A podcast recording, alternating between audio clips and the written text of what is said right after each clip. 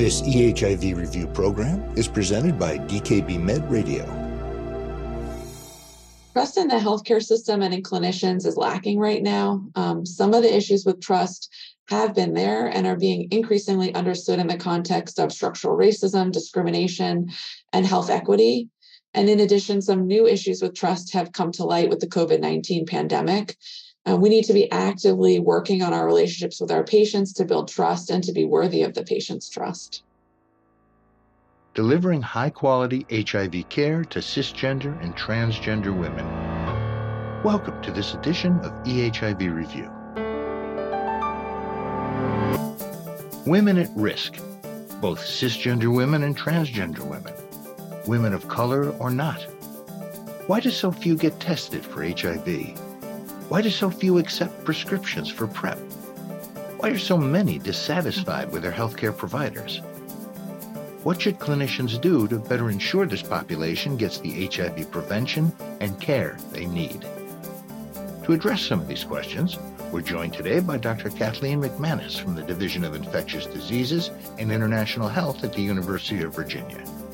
For our guest disclosures and additional CME information, please go to our website, ehivreview.org and select the Volume 8, Issue 8 link. I'm Bob Busker, Managing Editor of EHIV Review. Dr. McManus, thank you for joining us today. Thank you so much for having me. I'm really looking forward to having this discussion. We've got a lot to talk about, so let's jump right in with our first learning objective. Describe how the National Academy of Medicine's comprehensive care quality domains can help clinicians deliver high quality care for cisgender women and transgender women who are at risk for or living with HIV. Our learning objective refers to the National Academy of Medicine's comprehensive care quality domains. You refer to them in your published portion of this program, and I would urge all our viewers, listeners, and readers to access that accredited program. But let me ask you to talk to us now, if you would please, Doctor, about what those domains are and why they're important. So, the National Academy of Medicine, which was previously known as the Institute of Medicine, developed a framework to help guide and measure comprehensive care quality. And the domains of their framework are effectiveness, efficiency, equity, patient centeredness, safety, and timeliness. And in a high quality HIV care visit, we want to ensure that we're addressing as many of these as possible. And in a recent study, actually, Black and Latina cisgender women living with HIV translated these domains into actionable items for HIV providers to improve their quality of care. Black and Latina cisgender women living with HIV. I mean, why? What's what's the connection? So almost 20% of people living with HIV in the United States overall are Black and Latina cisgender women. And this is data from 2019, but it is some of the most recent data that we have. And among all of the cisgender women with HIV, approximately three quarters are Black and Latina. And as an FYI, among transgender women, approximately 20% were living with HIV, including around 62% of Black transgender women and 35% of Latina transgender women. And among all women with HIV, social and economic factors are important, important determinants of health that cause barriers to medical care in general and to HIV care specifically. These comprehensive care quality domains, how did they define them? They translated each domain into actionable items that clinicians and clinic teams can follow. For effectiveness, they want knowledge based care resulting in desired outcomes. For efficiency, they want coordination, continuity, and necessity of care, and assurance that the care proposed is necessary. And person centered care? For person centered care, they want care delivery and interactions that are characterized by compassion, non judgment, accommodation, and autonomous decision making. They also want safety addressed through attention to avoiding side effects and over medicalization. They want to avoid medications that aren't needed um, and want to do what's best for the patient's health. Um, they also want to ensure that if there's copays or other costs, that we're not burdening the patient with unnecessary medical costs. Okay. And timeliness.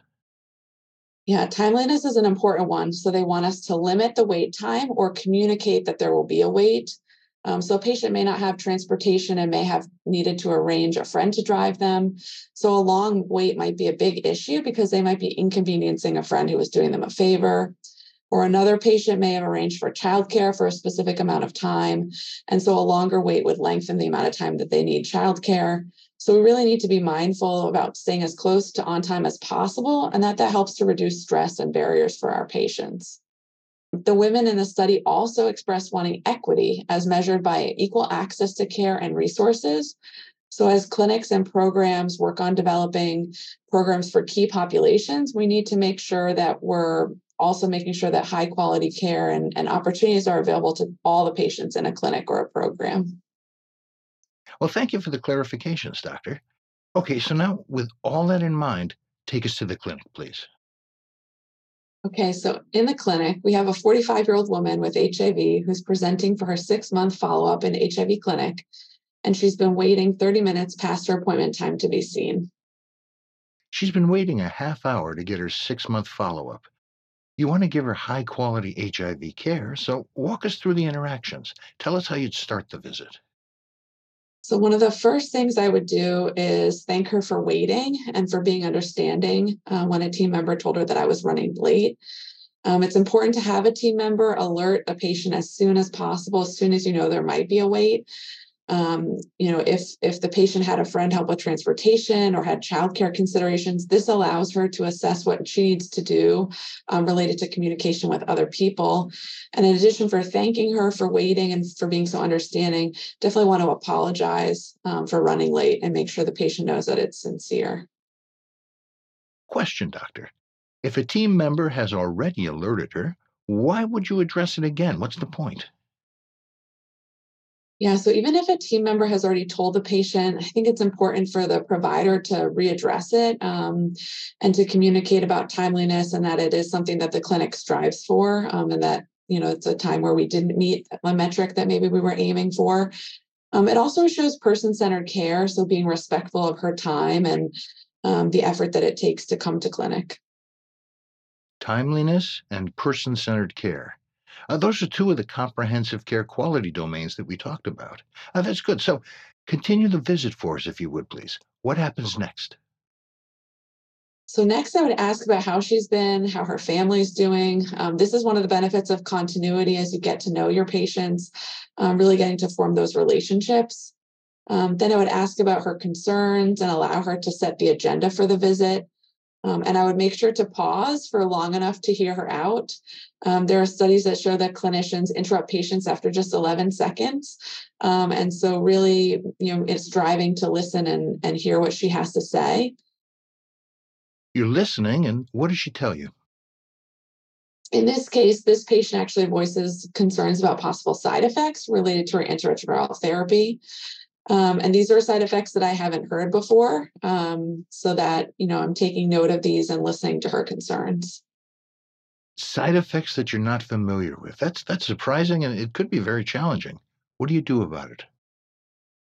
So I would be honest with the patient, um, tell her that I haven't heard of these type of side effects with her antiretroviral therapy, um, but that I would review the literature later today or tonight and talk with other colleagues and our clinical pharmacist um, to see if anyone else has been aware of these sorts of side effects. Um, this shows the patient that I'm listening to her, that I know and admit that I don't know everything. Um, it demonstrates humility, um, demonstrates that I'll talk with others and follow up with her, and this all helps to build trust. Trust in the healthcare system, trust in you as your clinician, trust in both. Trust in the healthcare system and in clinicians is lacking right now. Um, some of the issues with trust have been there and are being increasingly understood in the context of structural racism, discrimination, and health equity. And in addition, some new issues with trust have come to light with the COVID 19 pandemic. Uh, we need to be actively working on our relationships with our patients to build trust and to be worthy of the patient's trust. Good point, doctor. And what you're talking about also shows the importance of providing evidence based care and coordinated care. Okay, how do you proceed after that? Yeah, so next I tell her that I noticed that her initial blood pressure was high and then that it was still high um, when the team rechecked it. Um, we also discussed that I received records after she saw her primary care provider and that the blood pressure was high there too. Um, this demonstrates coordination of care um, the patient says that she actually hasn't felt bad and she hasn't felt like she has high blood pressure. And you address that how? So I explained that high blood pressure doesn't necessarily make someone feel bad. Um, we talk about the long term effects of high blood pressure, that it can um, unfortunately set people up for strokes or for heart disease or for kidney problems. Um, we also talk about the guidelines for blood pressure management, um, and this kind of demonstrates evidence-based care and and using some of the you know best evidence that's out there and following guidelines. Um, the patient is hesitant to start any other medications. Um, she's worried about the necessity of care, wants to avoid side effects and avoid over medicalization. She doesn't want to start a BP medicine, even though it's pretty obvious that she needs to. What do you do? I talk about how it's a partnership. Um, I demonstrate no judgment and try to accommodate her, allow for autonomous decision making. Your shared decision making is a really important way to build trust. Um, the patient does say that she saw a young man leaving with a blood pressure cuff um, and asked if that's something special for young men in the clinic. Um, and so, by being able to offer her one as well, we can demonstrate equitable care and equal access to care and resources. So I offer her a blood pressure cuff to take home and ask that she take her blood pressure at home and then discuss whether she wants to follow up with her primary care provider or with me about the blood pressure readings and a next plan. And to close the visit? So to close the visit, I would ask if there's anything else that she needs from me or the clinic, or if she could benefit from any of our other services or linkage to any community resources. Um, if your clinic has any co located services, this is an important time to remind patients about those opportunities. Um, and then if your clinic has peer navigation, you know, this patient's doing pretty well, I would recruit her to be a peer navigator, or if she was having issues or trouble, I would offer her a peer navigator. And final parting words for this patient. Yeah, at the end of every visit, I try to recap my plan, um, recap my plan for communicating with the patient. Um, so for this patient, we'd be following up on the possible side effects that she was concerned about. So I would ask about the best way to get in touch with her and if there are any times of day that are better to try to reach her, and then discuss when she would come back and then I'm available in that time frame to see her. Um, and all of this helps to also reinforce continuity. Very informative discussion, Doctor. Let's summarize what we've been talking about in light of our learning objective. Describe how the National Academy of Medicine's comprehensive care quality domains can help clinicians deliver high quality care for cisgender and transgender women who are at risk for or living with HIV. What are the key points you'd want our learners to remember? The National Academy of Medicine's comprehensive care quality domains are effectiveness, efficiency, equity, patient centeredness, safety, and timeliness. For effectiveness, we want to deliver knowledge based care resulting in desired outcomes. For efficiency, we want to deliver care with coordination, continuity, and we want to make sure the care is necessary. For person centered care, we want to deliver care and interactions that are characterized by compassion, non judgment, accommodation, and autonomous decision making. We also want to deliver safe care through attention to avoiding side effects and over medicalization. And for timeliness, we want to limit wait time or communicate that there will be a wait. And we also want to deliver care that's equitable as measured by equal access to care and resources. In a high quality HIV care visit, we want to ensure that we're addressing as many of these as possible. This will help us to build trust and limit creating issues for people, especially cisgender and transgender women, and especially women of color, who may be struggling with barriers to care related to the social determinants of health. Well, thank you, Doctor. And we'll return with Dr. Kathleen McManus from UVA in just a moment. It really is a very simple question. Your CME CEU credits. Have you got all that you need? because they're still available without charge from EHIV Review. It's the information you need to improve patient outcomes, combined with how that new information can be applied to clinical practice. EHIV Review delivers with expert clinical advice and analysis. Programs are accredited for nurses as well as physicians, and all programs and credits are provided without charge. Find what you need at ehivreview.org. And welcome back to this EHIV review program. We've been speaking with Dr. Kathleen McManus from the Division of Infectious Disease and International Health at the University of Virginia about how using the comprehensive care quality domains published by the National Academy of Medicine can help clinicians deliver high quality HIV care for cisgender and transgender women living with HIV. Let's turn now to our second learning objective discuss strategies clinicians can implement to improve HIV testing and PrEP uptake in cisgender and transgender women. Uh, so, if you would please, Dr. McManus, take us back to the clinic with another patient scenario. So now we're in the clinic, and a 25 year old transgender woman presents to clinic for the first time. Um, she's requesting screening for sexually transmitted infections. You shared some of those statistics about transgender women and HIV in the earlier part of our conversation. One statistic, and to me one of the most striking, is that some 20% of transgender women, that's one in five, are currently living with HIV. Yes, that's why it's so important to offer and encourage this population to get tested for HIV. And then, if the HIV test is positive, we need to get people linked to high quality and person centered HIV care and get them started on HIV treatment. Um, and if the HIV test is negative, we need to have a discussion about HIV pre exposure prophylaxis or PrEP. And if it's indicated, offer a PrEP prescription. So let's talk about how a clinician can do that. Your patient, she's a 25 year old transgender woman, and she wants to be screened for an STI. How do you approach her? So, one of the first things that I would do is take a thorough sexual history um, try to understand if this patient's been diagnosed with sexually transmitted infections in the past, and if she's had an HIV test um, recently, um, and if so, when was the last one that she's had? I would also be trying to figure out um, if she meets criteria for HIV pre exposure prophylaxis um, and start discussing that with her.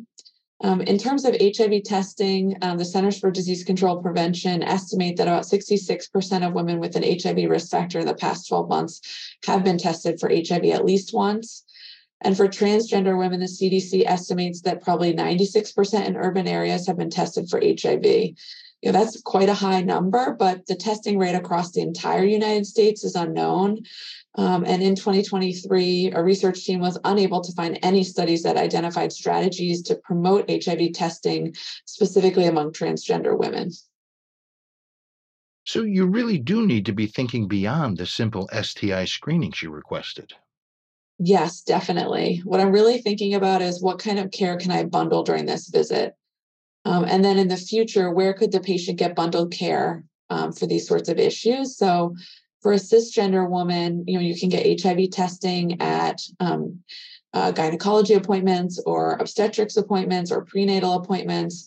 And for transgender women, you can get HIV testing and PrEP um, at a site where she might be getting gender affirming care, or if someone is a sex worker or has injection drug use um, and uses a mobile or drop in site, there might be possible to get HIV testing and PrEP at those locations as well. In your experience, Dr. McManus, uh, in general, how do patients respond when you try to deliver more care than they ask for?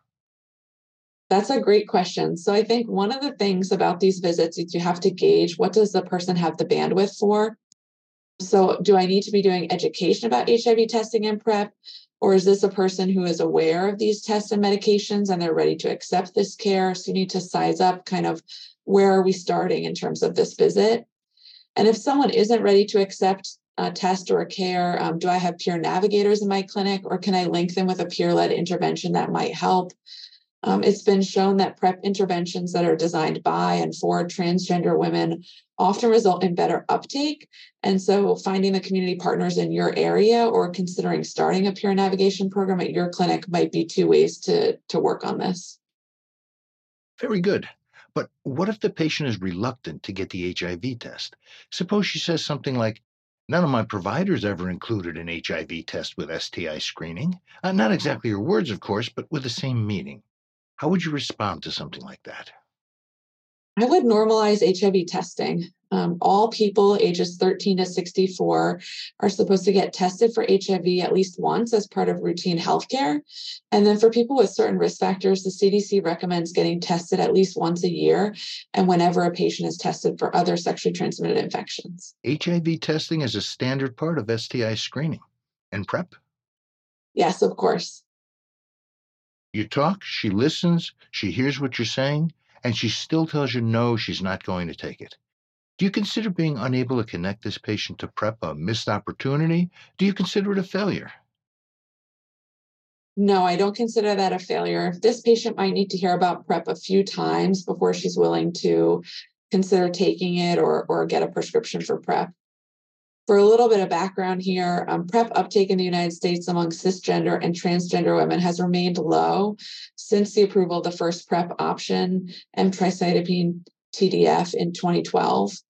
Transgender women have had the additional PrEP option of emtricitabine TAF since 2019, but the decision to leave cisgender women out of the initial tra- trials of emtricitabine TAF left a gap for cisgender women in PrEP options that still, still persists.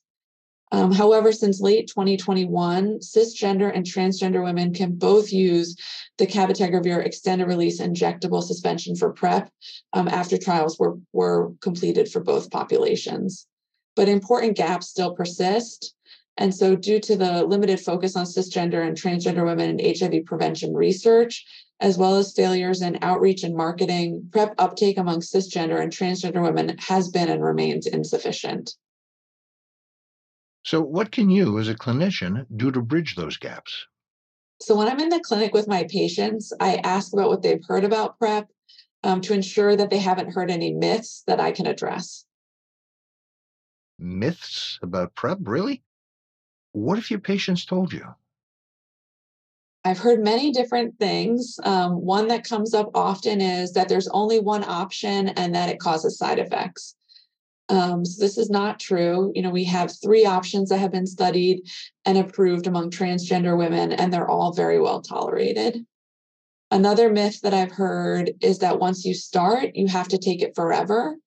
Um, and the truth is that PrEP is a medication that people take when they have HIV risk factors. And if their life and behavior changes and they do not have any HIV risk factors, then many people decide to stop the medication.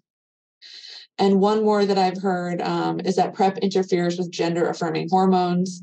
And simply put, it does not. Um, addressing these myths helps to ensure that patients have correct knowledge about PrEP, um, and that may encourage them to consider starting it. And also, if someone has the correct knowledge about PrEP but decides that it's not for them, they may still help to spread correct knowledge about PrEP and maybe even convince friends that it might be right for them. Oh, talk to us, if you would, please, Dr. McManus, about what else can be done to increase PrEP uptake in cisgender and transgender women. Peer Navigator, as well, as well as co located services, are two possible ways to increase PrEP uptake. In a recent qualitative study, women suggested that PrEP interventions, one, be offered in settings where women are already there and where they feel comfortable, Two, be co located with services that holistically address women's needs, including childcare. Three, include peers to help recruit and educate women. Four, include gender affirming care. And five, provide same day PrEP. So, co locating PrEP with other care or services makes it easier for cisgender and transgender women to engage in PrEP care because it doesn't require additional scheduling, travel, coordination, and logistics. In addition, a recent scoping review found that transgender women have different needs than cisgender women, and that combining PrEP care with gender affirming care may better enable PrEP use. PrEP interventions that are designed by and for transgender women often result in better uptake. So find the community partners in your area or work or work on starting a peer navigation program at your clinic. Nice summation and a great discussion. Thank you, Doctor. Let's wrap things up now by reviewing our conversation as it relates to our learning objective. Discuss the strategies clinicians can implement to improve HIV testing and PrEP uptake in cisgender and transgender women. What are the key things you'd want our learners to take back to the clinic? All people ages 13 to 64 should be tested for HIV at least once as part of routine healthcare. And for people with certain risk factors, the Centers for Disease Control and Prevention recommends getting tested at least once a year and whenever a patient is tested for other sexually transmitted infections. PrEP interventions designed by and for transgender women often result in better uptake. Find the community partners in your area or consider starting a peer navigation program at your clinic. Co-locating PrEP with other care or services makes it easier for transgender women to, in, to engage in PrEP care because it doesn't require additional scheduling, travel, coordination, or logistics. And addressing the safety of PrEP by engaging in discussions about possible side effects or myths that people may have heard about PrEP can help to ensure that they have correct knowledge about PrEP and may encourage them to consider starting it. From the Division of Infectious Diseases and International Health at the University of Virginia, Dr. Kathleen McManus, thank you for joining us for today's EHIV review program. Thank you so much for having me. It's been my pleasure. For EHIV Review, I'm Bob Busker. To receive CME credit for this activity, please take the post test at ehiv.dkbmed.com. EHIV Review is supported by educational grants from Gilead Sciences Incorporated, Merck & Company, and ViiV Healthcare. The opinions and recommendations expressed by faculty and other experts whose input is included in this program are their own. This enduring material is produced for educational purposes only. EHIV Review is copyright, with all rights reserved, by DKB Med, LLC. Thank you for listening.